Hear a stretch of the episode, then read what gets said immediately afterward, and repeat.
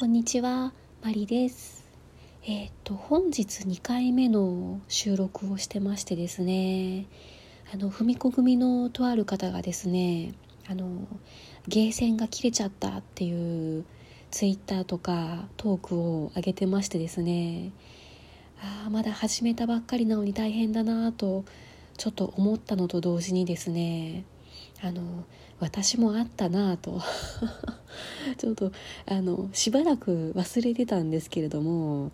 あ私も初めの頃やらかしたなぁというのを 思い出しましたのでちょっとそれについて、この回では話してみようかなと思ってます、えー私の場合はですねバイオリンが手元に来て1週間で、えー壊しました。えっとバイオリンを壊したっていうのはちょっと言い過ぎかな。あのコマが真っ二つに割れました。あーやってしまった。えっと私の場合はですねえっと音楽教室に入会した時のその入会プレゼントっていうことで楽器をもらったんですね。自分で買ったわけではなくてあの初代のバイオリンはもらい物のバイオリンだったわけなんですけれども、まあ、でもあの2種類から選べましてですねそのオレンジ色のツヤツヤした感じのものかアンティーク加工がしてあってその端の方がちょっと色落ちしてるようなあのオールド加工みたいな感じになってるバイオリンがデザインを2種類から選べましてでその音楽教室がその提携しているイタリアのクレモナのあのなんたらっていう工房のなんたらっていう先生が なんかそのあの空輸する前に一つ一つバイオリンをチェックしてあの OK になったものを出しているっていうなんかそういうことになっていてなのでえっと入会を決めてその私はそのアンティーク調アンティーク加工がしてある方のバイオリンを選んだんですけれどもそのバイオリンを選んでから2週間ぐらいかかりますっていうことだったんです。まあ空輸の時間も入れるとそんなもんかなと思ってたんですね。で私が初めてバイオリンを受け取ったのが、えーレッスンの前の日の晩。結構ギリギリだったんですよ。その初レッスンにはやっぱり自分の楽器を持っていきたいなと思ってましてで間に合わなかったら一応音楽教室がレンタルで貸してくれるとは言ってたんですけれどもまあでもせっかく初レッスンに行くんだったら自分の楽器がいいなと思ってあの佐川急便さんだったと思うんですけどちょっと無理を言って前の日の晩に持ってきてもらったんですね。で受け取ったその日はとりあえず段ボールから出してああこれが本物かと思って眺めてで次の日の初レッスンに持って行ってでそうですよ。その時はですねまだ24歳独身イケメン先生。あのその時が初めてのイケメン先生との出会いでした。であの最初の一番最初のレッスンでその、まあ、曲を弾くというよりかはバイオリンの扱い方っていうのを教えてもらったんですね。その構え方とか弓の持ち方とかあとはそのチューニング。あのえっと奥奥にペグを回したら音が上がってペグを手前に回したら音が下がってっていうそのチューニングの仕方とか、えっとあとは弾いた後に松ヤニをちゃんと拭いてからケースにしまうこととかあとはあれか松ヤニの塗り方とかなんかその辺のバイオリンを弾くにあたってのその一通りの扱い方を最初で教えてもらったんですね。でそのチューニングとかはさすがに難しくてあの初回は自分でしなかったんですよね。その先生が全部やってくれていてあのまあ初回でその空輸で届いたばっかりの状態は本当にズレズレで あのだいぶ狂ってますねとか言われながら先生が全部合わせてくれたのでとりあえずペグを奥に回すと音が上がって手前に回すと音が下がるっていうなんかそれだけを覚えて帰ったんですねなのでどう回すとかその要は内側に押し込まないといけないとかそのどれぐらい何回しぐらいしたらちょうど良くなるのかとかそういう感覚の話は全然してもらえなかったんですよね。えー、そんなわけで初レッスンが終わって、えー、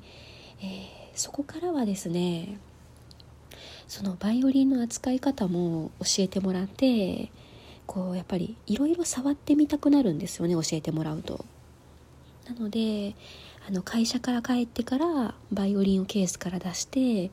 ちょっとこう拭いて眺めてみたりとかあとその時はまだミュートを持ってなかったのでちょっと音は気になったんですけどあのちょこっとあの小さめの音で部屋で弾いてみたりとかあのとにかく嬉しくて毎日触ってたんですよね。でその分からないなりにチューニングらしきこともしたりしてたんですけれども、えー、そのバイオリンを初めて受け取ってからちょうど1週間目のことなんですけれども、えー、その時もですね、えー、確かバイオリンを出してその唯一弾けるようになってきた「キラキラ星」を多分練習していたと思うんです。であの弾いてる時にですね耳元でいきなりパンっていうすごい音がしたんですよもうあの何が起こったか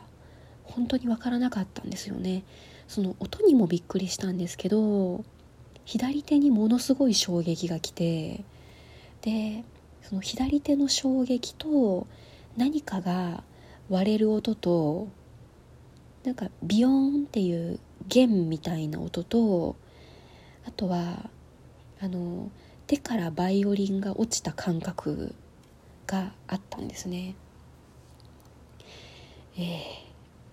何が起こったのか一瞬分からなくて呆然としていてふと下を見るとバイオリンが落ちていてなんか弦が4本ともダラーンってなっていてでコマが2つに割れてるんですね。真っ二つです。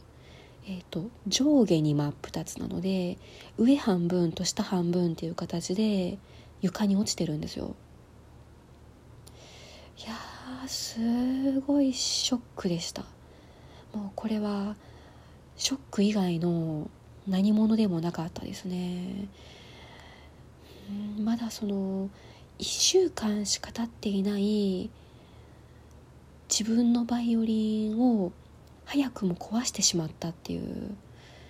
であとはその時の私はですね何がダメで何が起こって壊れてしまったのかが理解できてなかったんですよね。ただコマが割れてしまったのでとりあえず新しいコマを買ってその弦を張り直さないといけないっていうことだけは分かるってなってでそのコマの交換っていうことでインターネットでいろいろ調べ始めたんですよね。でその梅田の方のあのバイオリンのその楽器店にあのメールとか電話で問い合わせてみたりしたんですけれどもあのすぐに対応してくれるところがなかったんですね。1週間待ちになりますとか次の日曜日だったら行けますとかあの大体そんな風に言われてしまってで何箇所目かで聞いたのがですねあの JR 千里丘の駅前にある古川光一バイオリン工房っていうところがあるんですね。バイオリンの工房なのでもちろんバイオリンの制作もやってるんですけれどもその調整とか修理もやってくださるんです。であの物は試しでそこにもあのなんでかわからないんですけどコマが割れちゃって直せませんかっていうのを相談したら「あいいですよ。明日でよかったら持ってきてください」っていう感じでで、まあ、ちょうど仕事があのお休みの土曜日だったので持ち込んだんですね。あの忘れもしない台風の日です。まさかの台風の日だったんですよその持ち込んだ日。そうなんですよ。台風が来そうだなって言ってて雨が降り始めている前の日の晩に私はコマを割ってしまってもうどうしようみたいになってたんですよね。そうなんですよ。であのその古川バイオリン工房さんにその台風の中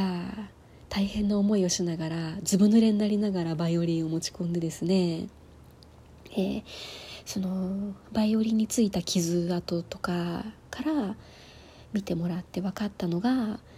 あのペグは内側に押し込まないといけないと。そんな初歩的なこともう今ならわかる。要はあのペグを回すだけ回して内側に押し込めてなかったのでかろうじて引っかかっていたあ